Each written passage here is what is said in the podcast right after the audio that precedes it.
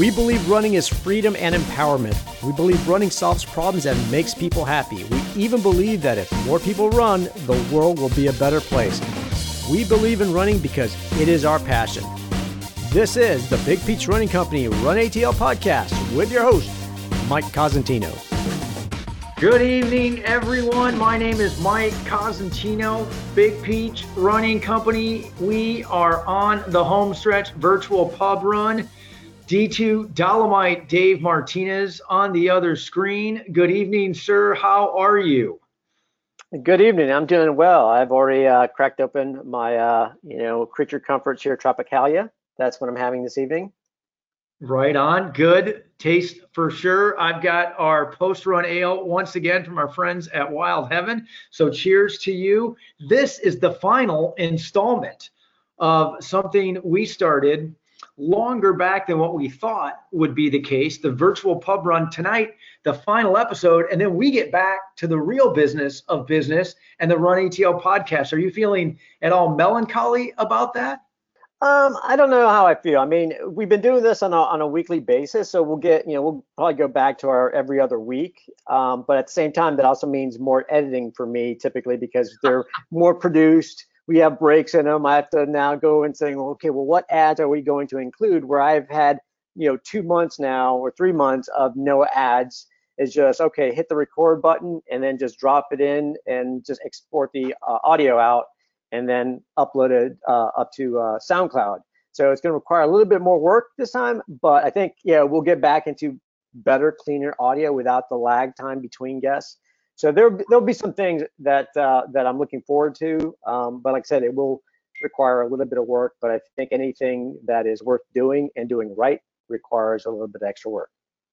Well, and we'll have to get back to some old habits, including you reminding me to silence my phone. I don't know if that came through. Obviously, I failed on that.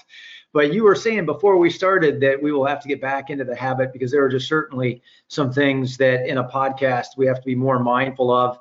I'm going to set this evening up. Before I do so, I want to say, and maybe it's what's known as a shout out to Bob Wells. Can see him off in the video virtual distance. He has been fun to have along on this journey as we come down the figurative home stretch. Bob, thank you, my friend. And for all of you who are listening, not live, but instead on the backside. Here's what you can kind of expect this evening from D2 and I. Of course, the chat box will be open and our email address podcast at bigpeachrunningco.com always available to you. This will kind of be what we would refer to as a blend of an end of season recap for the virtual pub run. Also, a little bit of live radio, perhaps even a radio show. We have specific things that we want to talk about. Would certainly love to hear from you on that are very current events, just as if this was a daily radio show. And then it'll be a little bit state of the union for our industry, even for our business, where we are willing to be very transparent, perhaps even vulnerable, and yet somewhat celebratory of certain things that have been accomplished during this period where we've been doing virtual pub runs instead of the Run ATL podcast. For those of you who have not traveled with us the full distance of when we commenced this exercise, in short, as we were having to shut down our stores as a result of COVID 19. We also had our podcast studio, rightfully so from a business perspective, get taken over by our ecom business. We have since transitioned much of that work over to our Suwanee store. For those of you who have frequented that location, if you are ever so inclined, ask our friends and colleagues in Suwanee to see our setup for e-commerce now in that stock room and sharing space with our team in that store. So D2 and I will get a chance to move back into that studio. D2, you and I will continue to be mindful of social distance, but we also want to start bringing guests and bringing relevant topics to all of us who are trying to live our best pedestrian active lifestyle back to the forefront. But before we look ahead, let's look back a few weeks, maybe at every week, just to some degree. And I would ask you as a place to start from this virtual pub run, what are some of the things that have stuck out to you or perhaps have been really memorable that you would tease out once again? Well, I mean, I had to go back and kind of look at, you know, because it seems like, you know, years ago at this point since we were actually doing a podcast and since the whole pandemic started. But, you know, the first, you know, virtual pub run, we had, um, you know, Brittany Charboneau, and we were talking about, you know, the Olympic marathon trials and, you know, kind of what a high that was for the city of Atlanta, for us being kind of in the heart of it in Midtown and kind of uh, you know seeing a little bit of that, reliving a little bit of that. And then we had you know um, you know um, Haley Chura with Rich Kenah, and then we also had Jared Carson, all once again going back to the you know Olympic trials, and you know those are kind of like I think memorable because it was such a high for all of us here in Atlanta, and those of us that watched it and were really kind of invested in you know in in that event and the excitement around uh, our community. And then for it to basically all kind of come to a screeching halt where it, everything just kind of shut down our stores were closed group runs stopped and it was you know social distancing. And we it started all this you know this is kind of where you know, um, this virtual pub run was incepted because of all that. So i think um, for me, I think that's a little bit of a, you know, kind of a, a, change. And I think the most memorable part I think about this is just a, more of the distancing, rather a specific event and the way we've had to adapt and change uh, around, you know, socially around, I think, you know, the way we, you know, interact with others, in, you know, uh, in our personal life, as well as for us professionally in, in business and, and how we interact with guests as well. So all that has changed. Well, let's talk for a second about something you and I were talking about. I mentioned this would be perhaps part radio show because of current events. You mentioned Brittany Charboneau, obviously Haley Chura, even J Rock, who was one of the competitors at the Olympic marathon trials. The first two, of course, had been previous guests and were part of the women's field. And if we fast forward through all of those episodes where we started with Brittany, and most recently last week, for those of you who have not yet heard, we had some of our friends and business partners in the black community join us. And it seems like the beginning and the end started to merge this week in a story that, quite frankly, I don't think is yet finished. And that had to do with coverage of the trials, maybe even television coverage of the trials as it related to females, as it related to black athletes. And that's one of those things that, man, I still remember just that celebration, not just at the finish line, but quite frankly, long before the race started. And now here we are talking about it again in a context of a current event. Any thoughts from you, D2, or quite frankly, any of our listeners relative to this story that seems to be developing right now about whether it was equitable for men or women, whether it was equitable for athletes depending on race? Any thoughts that you have?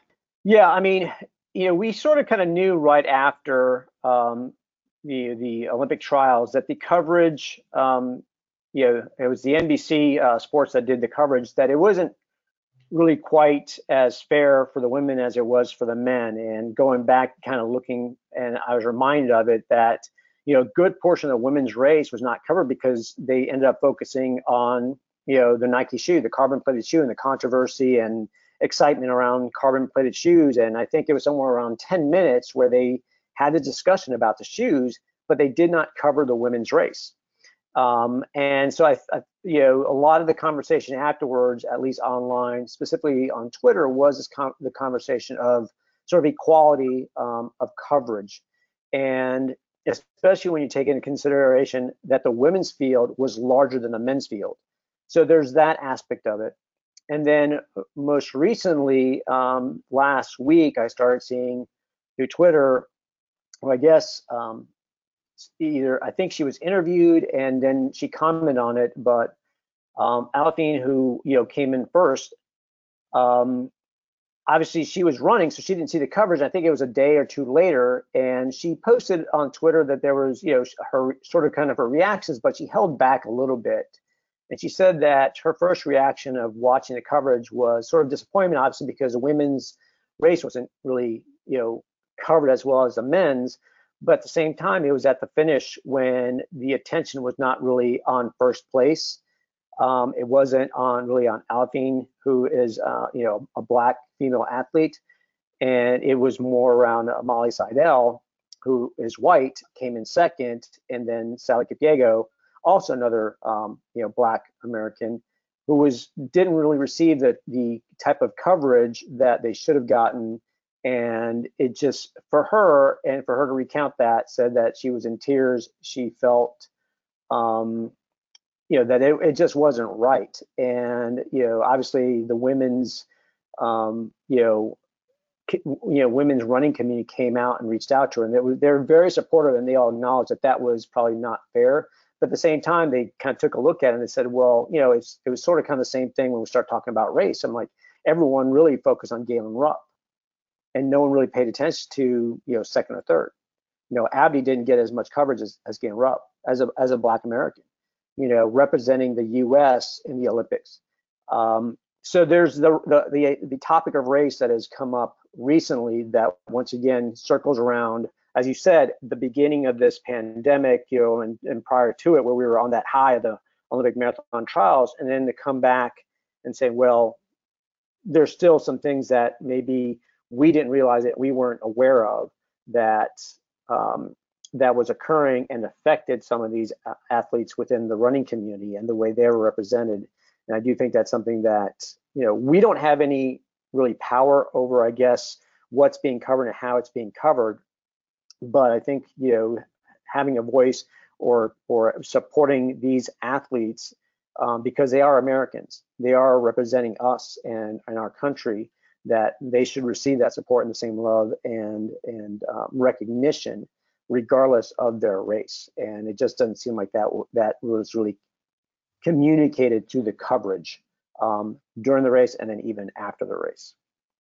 Well, and I think you're right about about that. And statistically speaking, I think that there's validation that you're right. What I love most about the story thus far is the way that the running community has supported all of those athletes, and maybe most notably those who do have some concern that it was not necessarily equitable in terms of the total coverage. What I can say for sure is when the running walking fitness communities, not just in Atlanta, but in their entirety in this nation come together, real progress can be made. And so I think for those who have the Olympic broadcasting rights or have the rights to broadcast even the trials by making your voice heard and making sure that this is known, we will see better coverage, perhaps more balanced coverage, but more importantly, it sounds like we'll have the coverage that we as runners, walkers, pedestrian active enthusiasts want to see.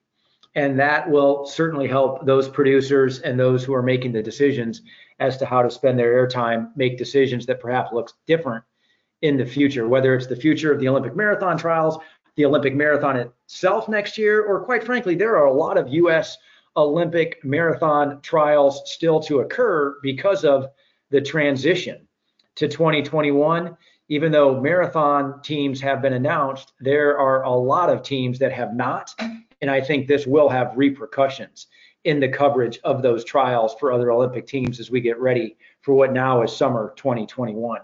D2 alongside Brittany was coach Kirk Shellhouse of Oglethorpe. He brought up the fact that, quite frankly, this pandemic is going to have very long lasting ramifications on athletic departments on their budgets, on the abilities to get together as teams and as competitors. I'm already seeing that as a parent and a parent volunteer coach of my daughter's cross country team with a son who's a senior this year for his football team that things are markedly different and quite frankly incredibly inconvenient and with that acknowledging that perhaps also very necessary any thoughts as to whether or not we're going to have a conventional school year, whether we're going to have fans in football stadiums, whether we're talking about the University of Georgia or a local high school, or whether we're going to see what we always get so amped up about around here, and that is the local cross country season. Any thoughts there? Certainly enjoyed Kirk Shellhouse.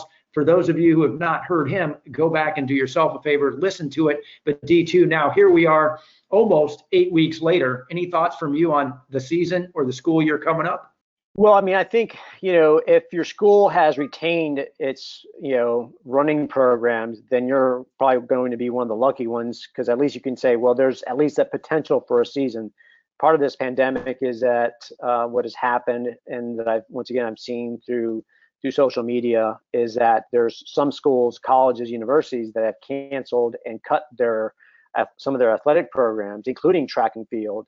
Um, so those athletes are not going to see any competition, regardless of whether the, there's a pandemic or not. Um, and it may be several years before they can actually, you know, get the funding to bring those programs back. So it's unfortunate, and and many of them are probably you know scholarship athletes as well, who probably now have to figure out a way of how they're going to pay for their schools um, and their education. So there's that aspect of it. Um, so there's some that I think won't have it uh, any type of competition. And then you know one of the things we've primarily I think have been focused on is more on you know professional sports. You know whether it, we're talking about MLS soccer, um, Major League Baseball, football, um, and the preparations that are going around you know professional sports i i haven't heard a lot of talk right now of you know high school athletics and cross country and football. And what that's like i know that there are several schools that have started uh, training for the cross country and you know it's the summer so they're not officially um, in any type of training program and, and with their school based on, on i guess the rules that have been set but many of them are training as there will be a season. It's I think there's a lot still to be determined on whether um, there will be actually, you know, the ability to actually go to a stadium uh, or go into an arena, whether it's basketball or, or football, to actually watch these sports, or whether these athletes will be able to compete, but compete with no spectators at all. So that's something even I think on the professional side they're struggling with and trying to figure out. And there's been you know, at this point, there's been a few cases reported, I think, in, in, the over the last week where Major League Baseball players have been an increase in, you know, COVID-19 cases, and um, I think there's been um, Major League Soccer has also had a couple where have been that uh, players that have tested positive for it. So we still don't know yet. I think we're still kind of in that gray area, that kind of limbo of will it happen, will it not happen? Will it be something like NASCAR where they're, you know, you, you can only watch from a TV or from a distance and you know and not sit in the stands. Um, is that something that will will happen? Will parents you know be able you know won't be able to watch their uh, you know athletes compete, their student athletes compete? Will it just be the players on the field in an empty stadium or on an empty you know cross country course? I think that's still to be decided uh, based on how things progress with the um, pandemic. Well, and here's the thing that we do know. Again, we've continued our tradition of violating this do not date or timestamp your podcast. It is towards the end of June, and in most instances, the headline reads that cases are going up. There are certainly many places, states, counties where that is documented, whether it's because of increased testing or because of just a per cap consideration as it relates to not just our student athletes in this community, but to sports in general. I believe for us as parents, for those of us who are fans and spectators of whether it's the local cross country or high school football or anything else, that this summer we have that big question mark as to whether or not it will look at all like what it did last year or last season. But here's what we know, and I'll take you back to the episode we did over a year ago to get ready for the cross country season. For those of us who are influences, I'm going to say perhaps most of us as parents who certainly claim that role, there are things we can do whether the season plays out or not. We control perhaps for our student athlete far better than what he or she or they do, what goes into the refrigerator, what goes into the pantry. We certainly control to some degree to what degree they're in bed on time and what their sleep habits are like. And yet, that's fine advice for all of us as adults as well. So, even with the unknown of the upcoming season, to the extent that you can start thinking and behaving like an athlete and like the season will transpire, the better off you will be regardless of what actually hmm. occurs. So take that to the bank. We've been told that previously by coaches. It is certainly true. D2, after that, we got to the first of three race directors that we ultimately featured. The first one was Tim Schroer. And I think that if no one else, I was a little surprised how quickly he opened up his season. I felt like he went first. And some would say, well, maybe it's easier to do on a trail, maybe it's easier to do in a smaller field. But on June 6th, Tim Schroer opened up his first on site, non virtual, going for it event, and he did that as a way to test new standards for himself and perhaps for others at Road Atlanta. He followed it up at a more conventional venue, True Trail, the week after that on June 13th at Haw Creek. You and I both know from our partnership with Dirty Spokes that his race on July 11th at Sawnee Mountain is now sold out as a result of him kind of going for it and continuing to suggest that he can bring people together in this manner, be socially distant, and create a great experience. Any thoughts on Tim's efforts or the efforts of any race directors to get people back to the starting line on site and together? Well, I think for um, you know races, smaller races, I think they're going to have an easier time. I think first of all, there's there's a I think a pent up demand people haven't raced for several months. They probably have been running more than they have ever. There's probably a lot more people that are new to running. And so I think there's a pent up demand. And I think the smaller races are going to have a better, uh, you know, opportunity to deliver a great experience by practicing, you know, social distancing and, and putting some things in, in place. And one of the things that I know Tim has done and some of our other race partners like Mark Vesio has done with Run For Production is that they're doing wave starts. And I know Tim has capped his you know races um, a lot of it because of the size of the trails and the you know and whatever the park will allow him to do. But they're typically capped around 200 to 250 people. So it's a lot easier to do a certain amount of waves and not let it be you know two three hours. You know you can let people go every 10 15 minutes if you've got it you know I'm not sure exactly how he's doing it. I'm, I'm thinking he's doing it, you know, self-seated, but he's got people spaced out.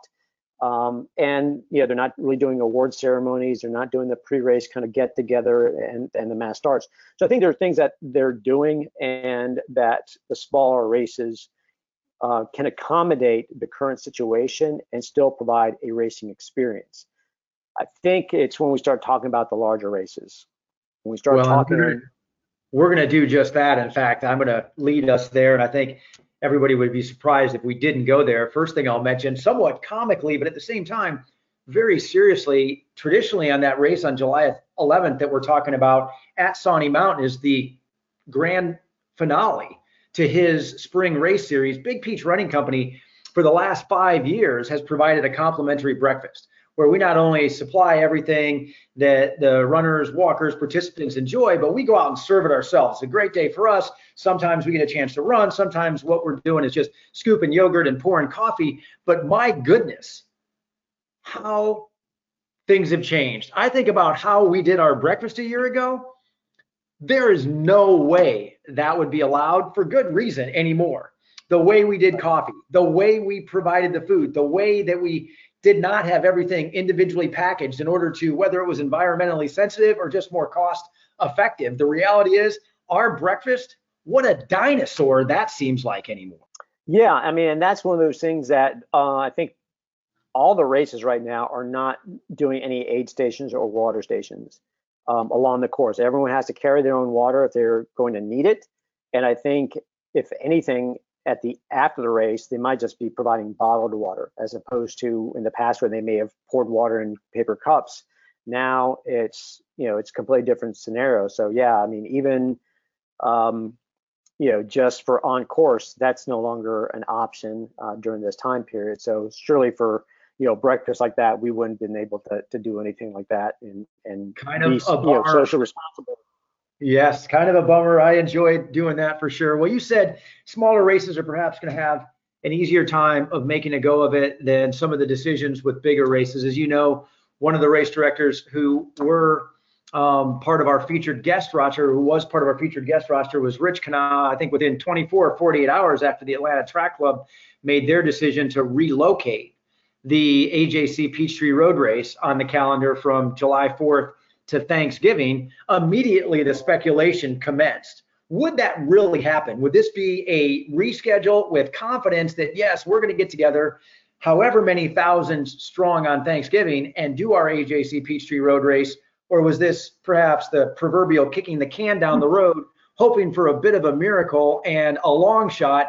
And it buys time, but it doesn't necessarily buy us terrific confidence that will occur in 2020. Any thoughts from you or perhaps from anyone at this point now as we race out of June, as we recognize all of our 4th of July celebrations will be different this year, but then wonder, hmm, will it happen on Thanksgiving? What do you think? I don't know. I see Bob's got his hand up. He wants to comment on this. Oh, Go please, Mr. Wells.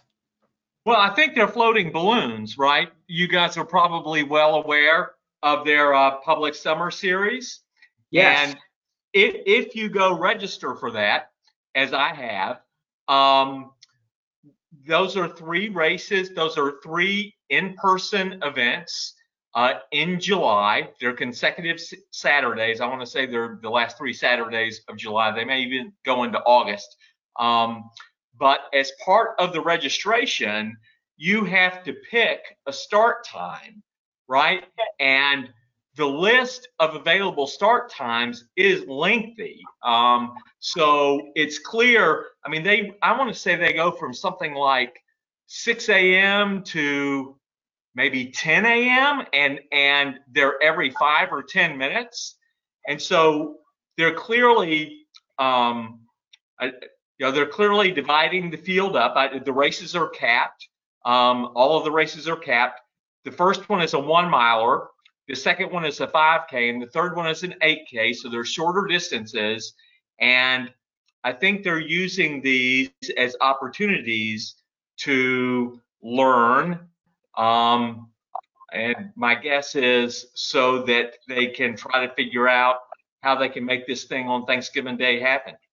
I would I would agree with that. I love your phrase kind of floating balloons because I think that's what they're doing. It's a test, right? It's an incubation where they can see what what happens and without having that that data yet and we'll share the information with everyone about the dates so everybody does have those if you're an atlanta track club member of course you would want to do those events for other reasons but i think for people who want to see what a first class organization is doing to test the possibilities uh, you know amidst the current environment the atlanta track club is certainly that first class organization Bob, since we've got you and we've got your microphone on, any thoughts in terms of, from your standpoint, as somebody who's at events on a regular basis, things that we should be thinking about when we go to that event? If we make one of those events our first, is there anything that we should just kind of pledge to ourselves, if nothing else, before we leave our front door?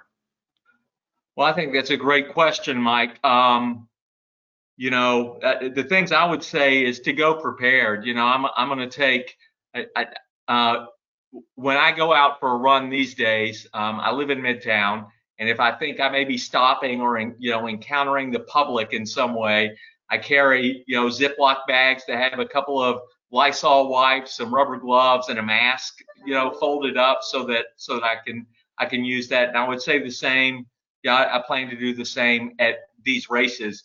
When you sign up, it's a it's an all or nothing thing, meaning you sign up for the series you sign up for all three races, right? And so the the other thing they've done um, is that they've picked venues uh, where uh, people can really spread out. So you know we're not we're not talking about Peachtree Street. We're we're not talking about um, you know uh, Brookhaven or we're not talking about Decatur, right? So the first one is at the um, the convention center out at the airport, and that's the one mile race.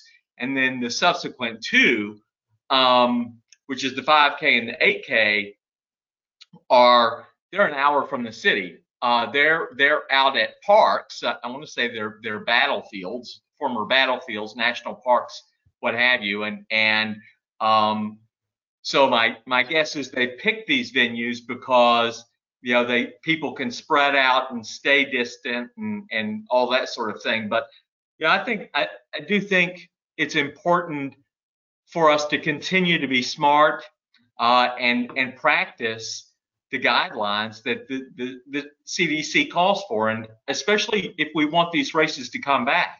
Um, and if we can do that, and if we can do that responsibly, are the races going to look different? Absolutely.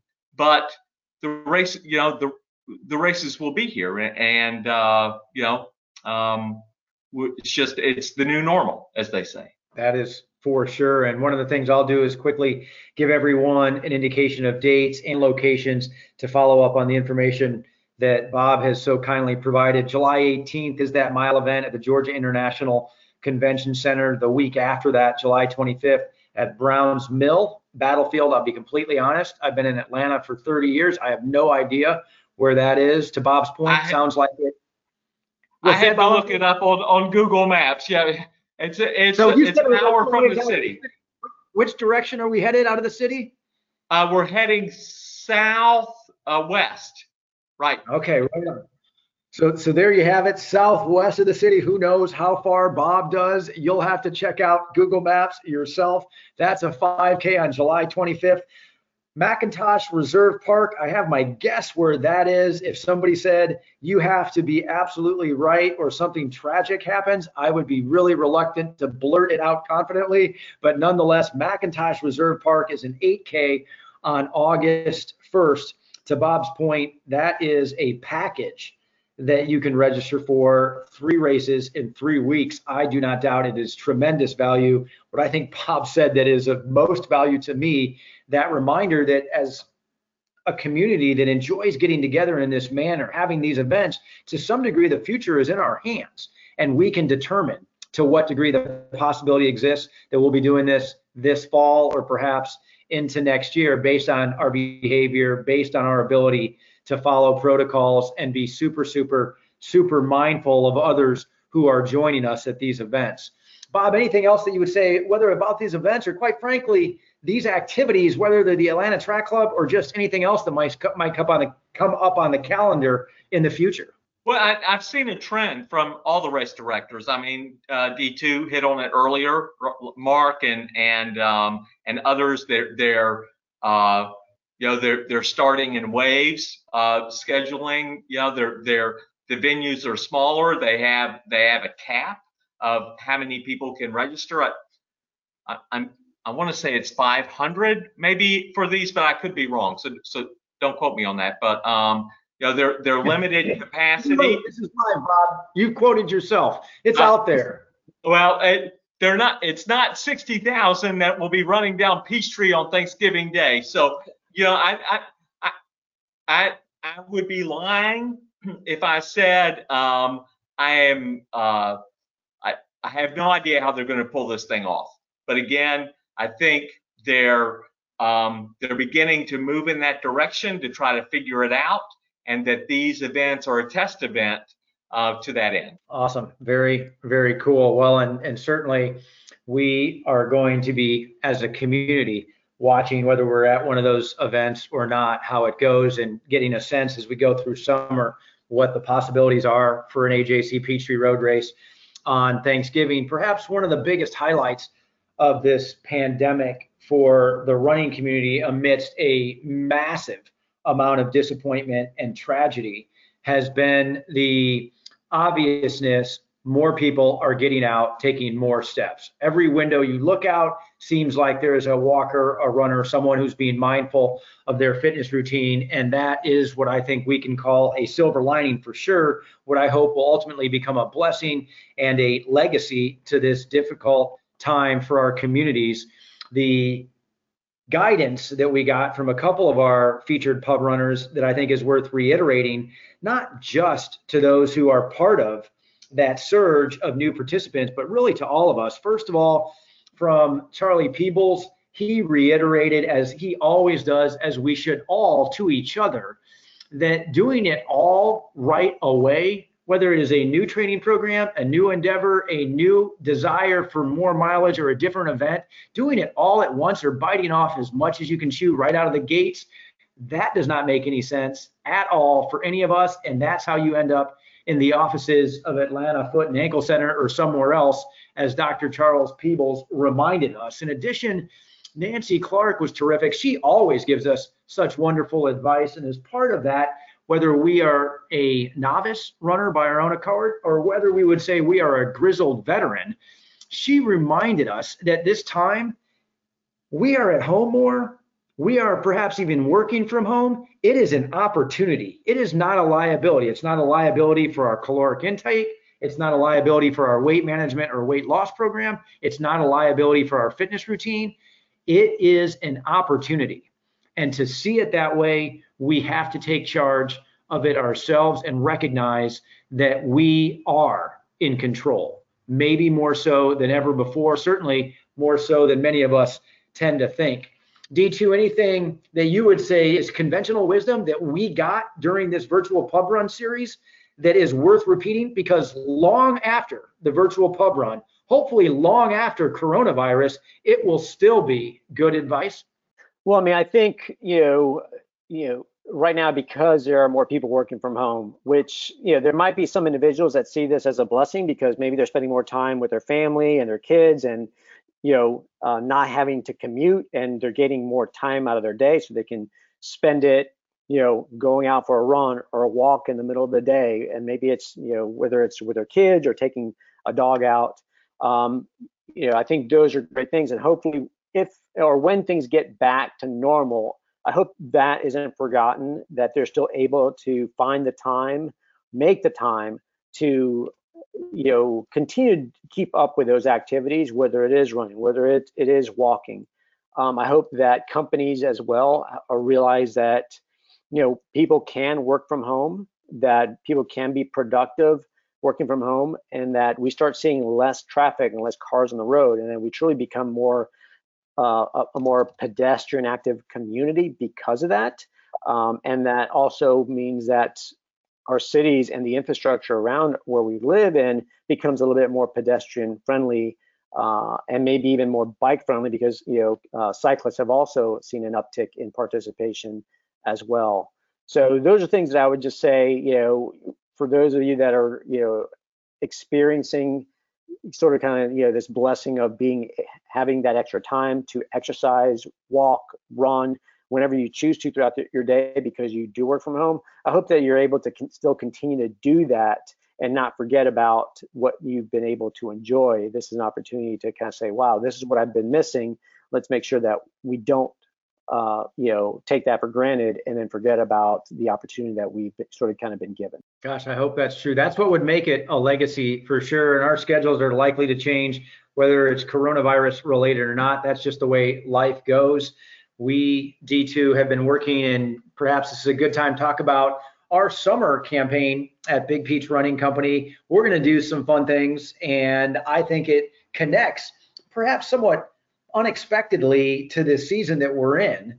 Do you mind talking a little bit about what we're doing and kind of that mindset that you just shared and leads us into that relative to if this is going to be a blessing, then if we need to do this?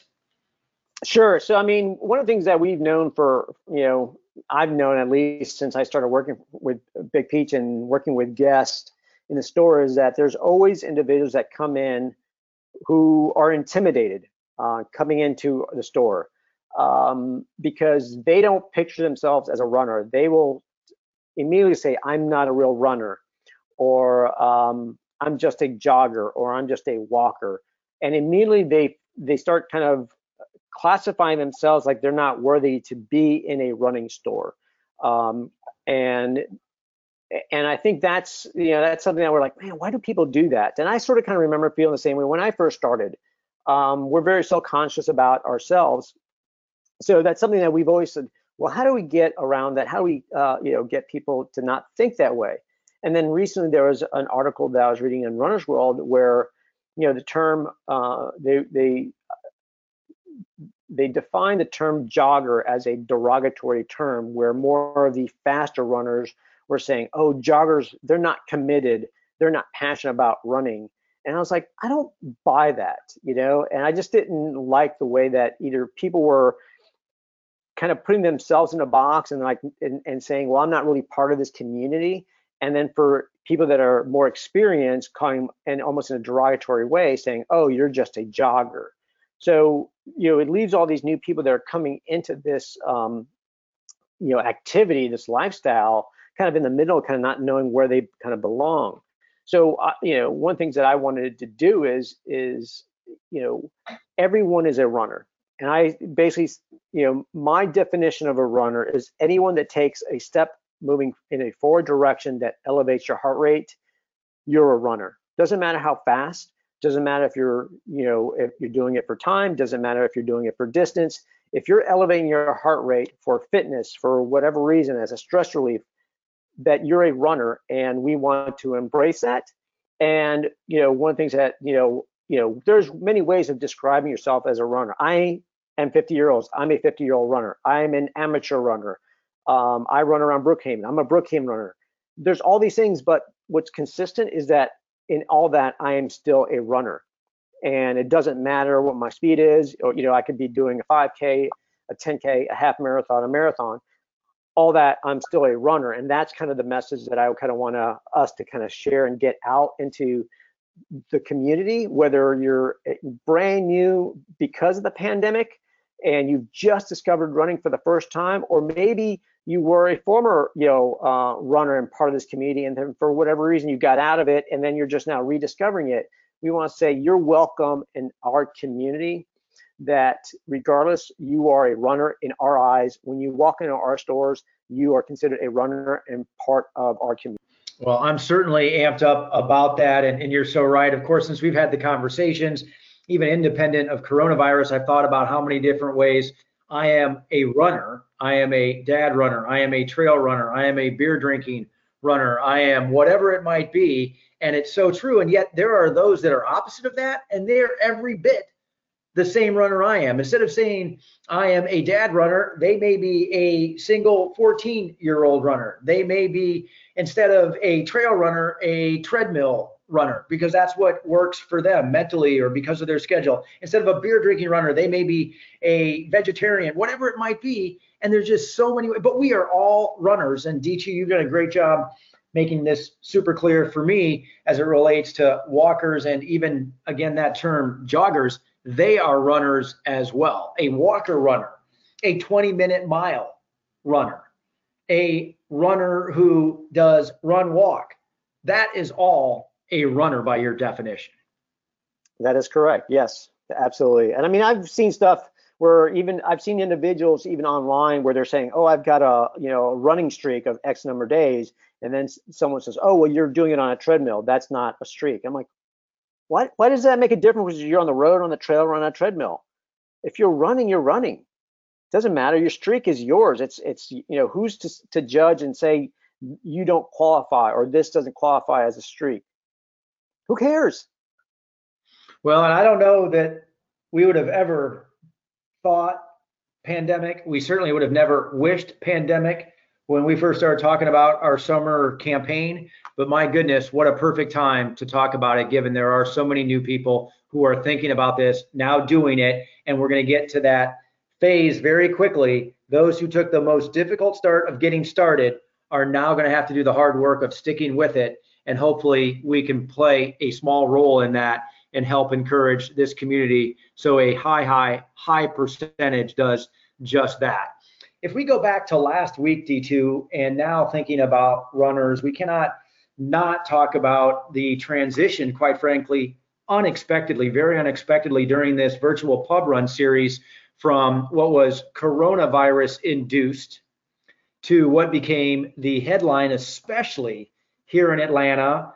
As we mentioned last week, literally steps away from where I am right now and where we did our taping last week. The racial injustice in our city, in our country, I don't doubt for a second, globally. We have a chance now as a community to provide some healing, in my opinion, and more importantly, some uh, real possibility for long term, meaningful overdue, and finally permanent change. You think back to the conversation you were part of last week. And before I talk about things as Big Peach Running Company we've already done, I would be curious, since we didn't have a chance to have this conversation, what you took from that discussion and some of the things that you've thought about this week now that you've had a chance just to kind of soak in that conversation as well as everything else that's going around as we going on around us as we come out of the virtual pub run series? Well, uh, I mean, that's a that's a it's a deep uh, you know topic, and I think very and, and it's you got 15 uh, minutes a, left. 15 minutes. um, but I mean, I think it's one of those things that I think you know very similar to I think one of my favorite episodes when we had um, God, um, Christian on, where it was a very difficult discussion, and but it's a real discussion, you know, and um, to hear you know the stories um, from Courtney and Ed and Joy, and even from what I've myself have have sort of kind of listened and, and learned, and I think that's the biggest takeaway from all this is that we really need to open up our minds and open up our hearts. Because to a certain extent you know i know that that racism exists. And i think either it's because of my personality you know that there's a bit of disbelief that i cannot believe that it's so prevalent and maybe even it's having blinders on or maybe because you know and i'm Hispanic, you know, as far as my heritage, and you know, but I'm lighter skin, and maybe I haven't had those type of same issues that a Black American has has faced. So I'm blind to it as well.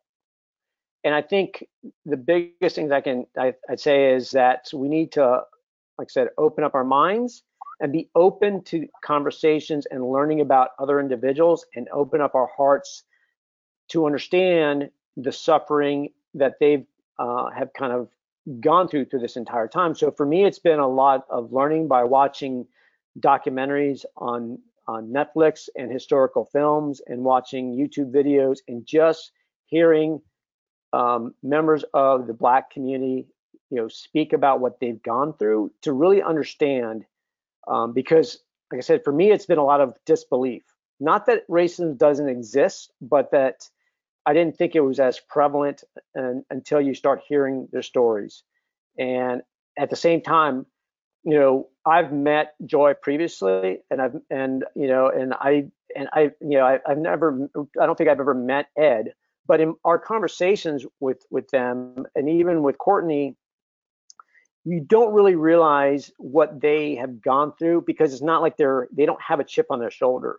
At least I, not that I can notice. You know, you can have a conversation with them, and it's not something that is at the surface. And I don't know whether it's something that they just kind of push back, and maybe it's just something that they share among themselves. Um, and to hear them openly speak about it and to see, you know, the pain, that was powerful to me. It, it certainly was, and I'm sure it was powerful to our listeners as well. And for those who just heard D2 indicate the value for him to having the conversation that we did, I believe that's what is really necessary. One thing that was super helpful for me based on the timing of that, we do quarterly store tours. I won't perhaps surprise anybody by saying that I don't get a chance to be in every one of our stores every single week. And I am in some stores, quite frankly, more than others, just based on where I might office or what might be going on or what season it is. But each quarter, along with our director of operations, we do a store tour of each location. We have comments that are ingrained in our organization that everything that we do with our stores comes down to two things the interaction we have with our guests and the environment we provide for our guests. And based on the timing of that conversation, was perfect because it was right at the onset of doing this particular quarter's store tours for me. And that was after having last quarter canceled because it would have been one, insignificant since our stores were actually closed, and two, maybe insensitive because calling everybody in to the store and doing it the way we traditionally do, where we do literally take a very close look at everything that we're doing from an interaction and environment standpoint, this was so good for me. Not only to be able to say, wow, I've got a different lens on that I would have had if it wouldn't have been for Ed and Courtney and Joy, but also I will tell you, I had zero fear. And I had the good fortune of it happening three times. Not enough, but three times where one of our black team members was in the store when I was there doing the tour and for me, the comfort to be able to go up to like, hey, you're black. I would really love to know what it's like to work in this organization, to be part of this industry.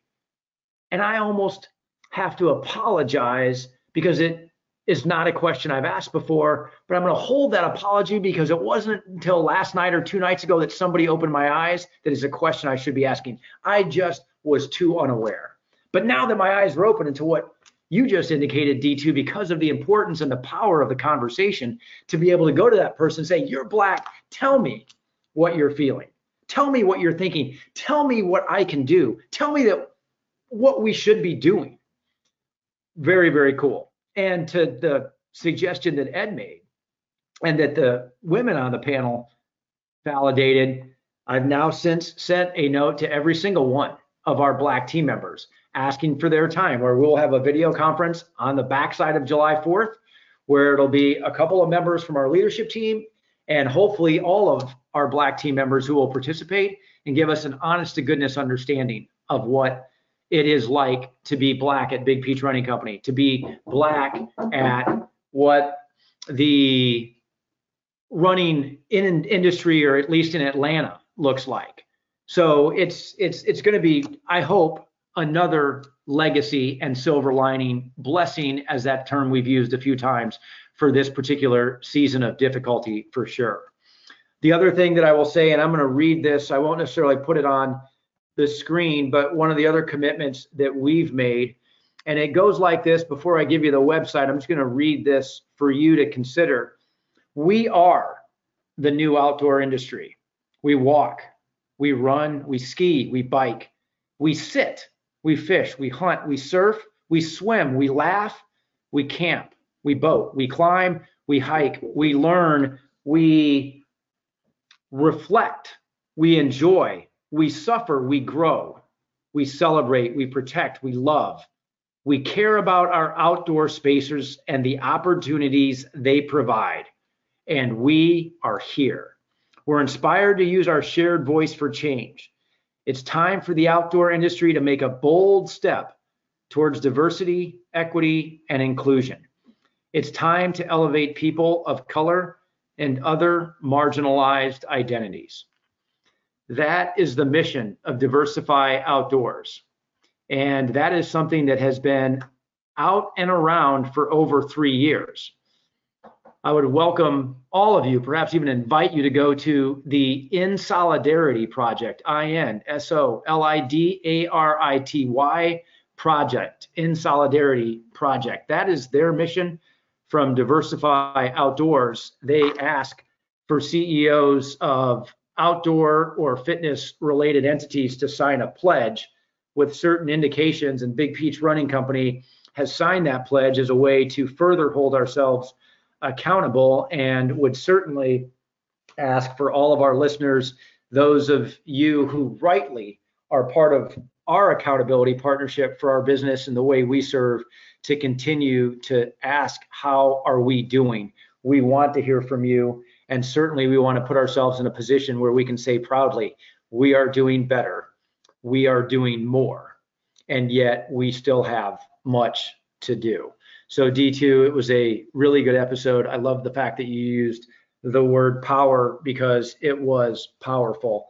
And there is so much power when we come together as a community. In fact, what I'll also say, I put this in my notes as a thank you to so many, and many of you who are listening perhaps are part of this audience. If not, it is not to suggest that you needed to be, but it is certainly something to think about when it comes to that term, power, putting it together alongside community during the time that we've been doing the virtual pub run.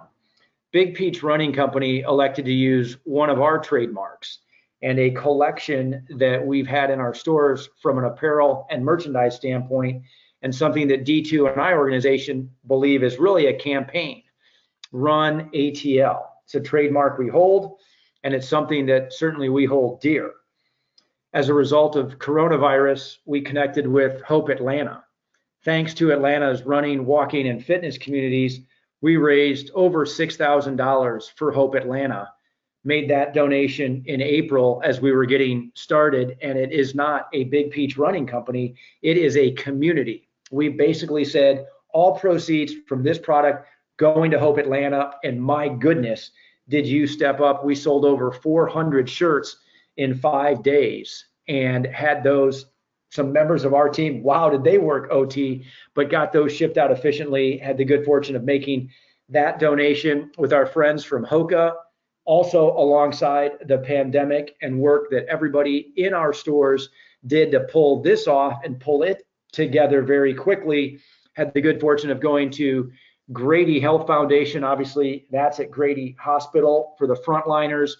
Gave them 107 pairs of shoes so that every single one of their respiratory therapists could have something comfortable to put on their feet as they were working not just long hours, but in incredibly difficult conditions that existed then. And I feel like I can say very confidently, I bet exist now.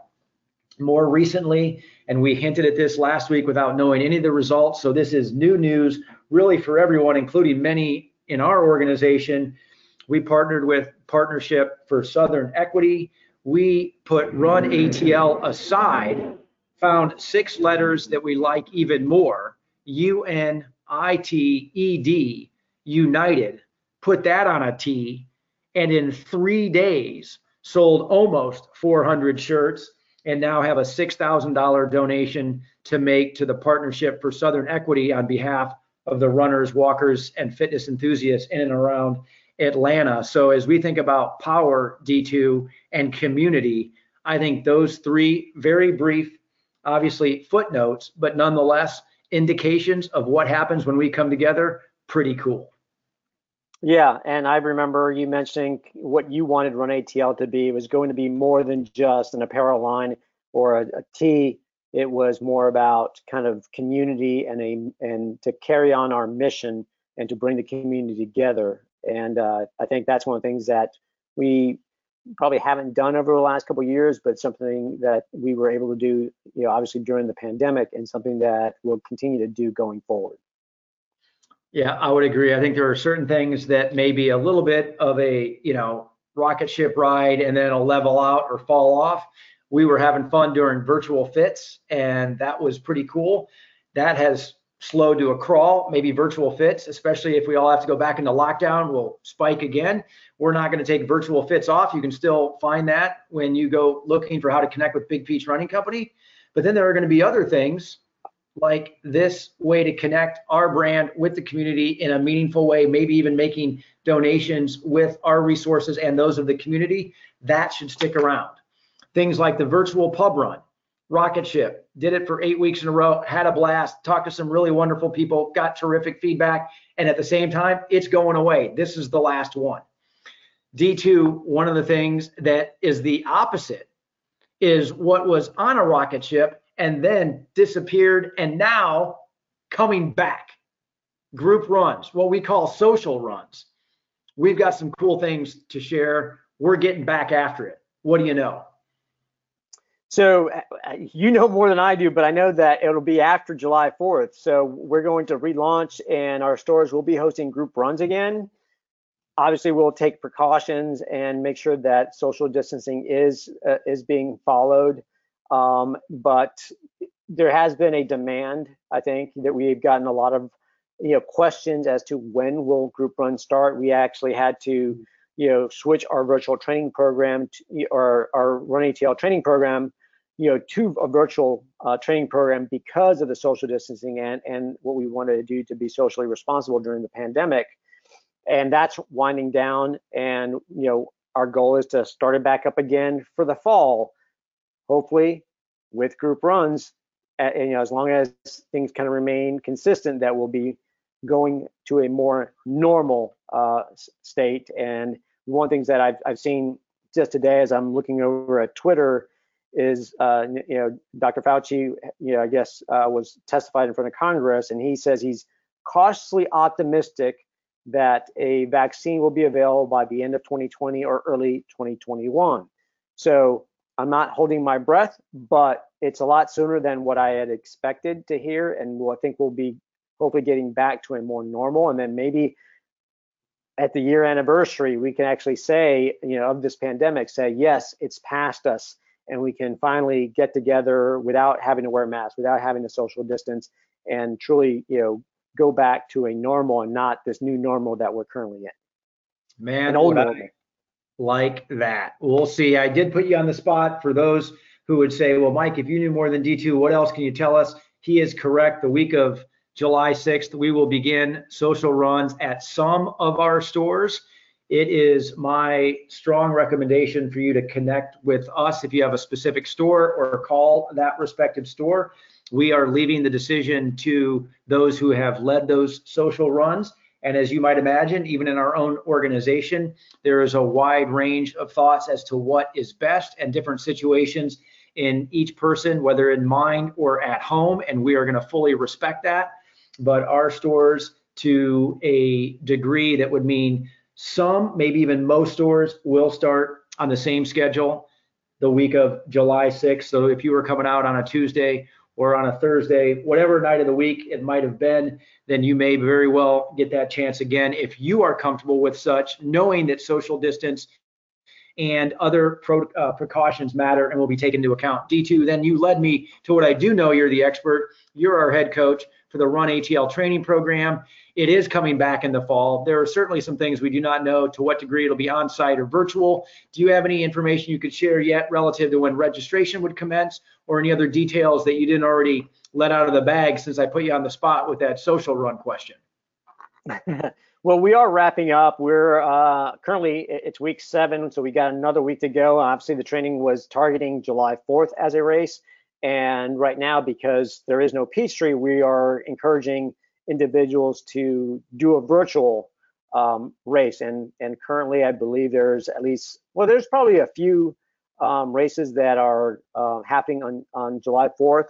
We are uh, partner up with Burke's Big Adventure, Your Space virtual race that you can do on July 4th. And we've also have Let Freedom Ring virtual 5K that you can sign up for and, and do. Um, they're both contributing to um, to charities uh, locally. Burke's Big Adventure is a charity that provides um, you know trips to Disney for uh, kids that um, that are that have needs that uh, would normally not be able to travel and and um, and you know need uh, kind of a, a, a vacation and, and, and a way to kind of lift up their spirits so we'd recommend that uh, you know you, you check those races out. But as you know, once that wraps up, we're going to take a little bit of a break. The uh, program will start up again. It is an eight-week program, so we'll probably start taking registration 12 weeks out from that race day, which will be Thanksgiving Day, and we'll kind of go from there. So um, hopefully, it will be an in-person. You'll be able to run from our stores that are participating and um, you know, I as as as the head coach and coordinator, I'll still be sending out weekly emails, but you will be able to interact with individuals and teammates from our uh, stores that are participating. Excellent. I know you don't want to do the calendar work 12 weeks out. My guess will be towards the end of August that will open up registration. There it is. I had the calendar handy while you did all the heavy lifting of walking us through that. The last thing I'll mention the Run ATL podcast coming back at you every two weeks. Our first release date will be on the 14th. I'm sorry, it's the 13th of July. That is a Monday. We're going to give ourselves a little 4th of July holiday. We've got to transition some things from virtual pub run to the actual podcast, but we've got some great featured guests that we'll have and certainly content that does indeed matter. We will take some cues from this season of virtual pub run to make sure that these current events are not forgotten or left out. These will continue to be things that we're hyper mindful of. So don't think that we're going to go back to just talking to elite athletes or just talking to those who have exceptional stories. Because for all of us who are that everyday athlete, who are those runners who D2 defined earlier, it is just as important to make sure we are all still part of the conversation as well. So know that July 13th Run ATL podcast coming back to you and certainly would welcome you the email address again podcast at bigpeachrunningco.com but for now what we can say is we have hit not just the end of this episode d2 it's time to turn off the recording. We have hit the end of the virtual pub run series. It is time to put this link away and perhaps into the recycle bin if and my goodness, if Dr. Fauci is right, maybe this doesn't happen. But if we all have to go back to lockdown, we'll pull this out of the recycle bin. But for the time being, let's hope that is he is right and that uh, that uh, not uh, what's the word? What is it? A vaccine. That vaccine happens and that uh, before long we're all back together in person. Certainly want to thank all of you for joining us. Certainly would ask you to do the same when we release the Run ATL podcast. And in the meantime, we wish you nothing but the best of health. We thank you for journeying with us, as we always say, as we certainly mean, and as we know it means more than ever. May your best miles be those covered on foot.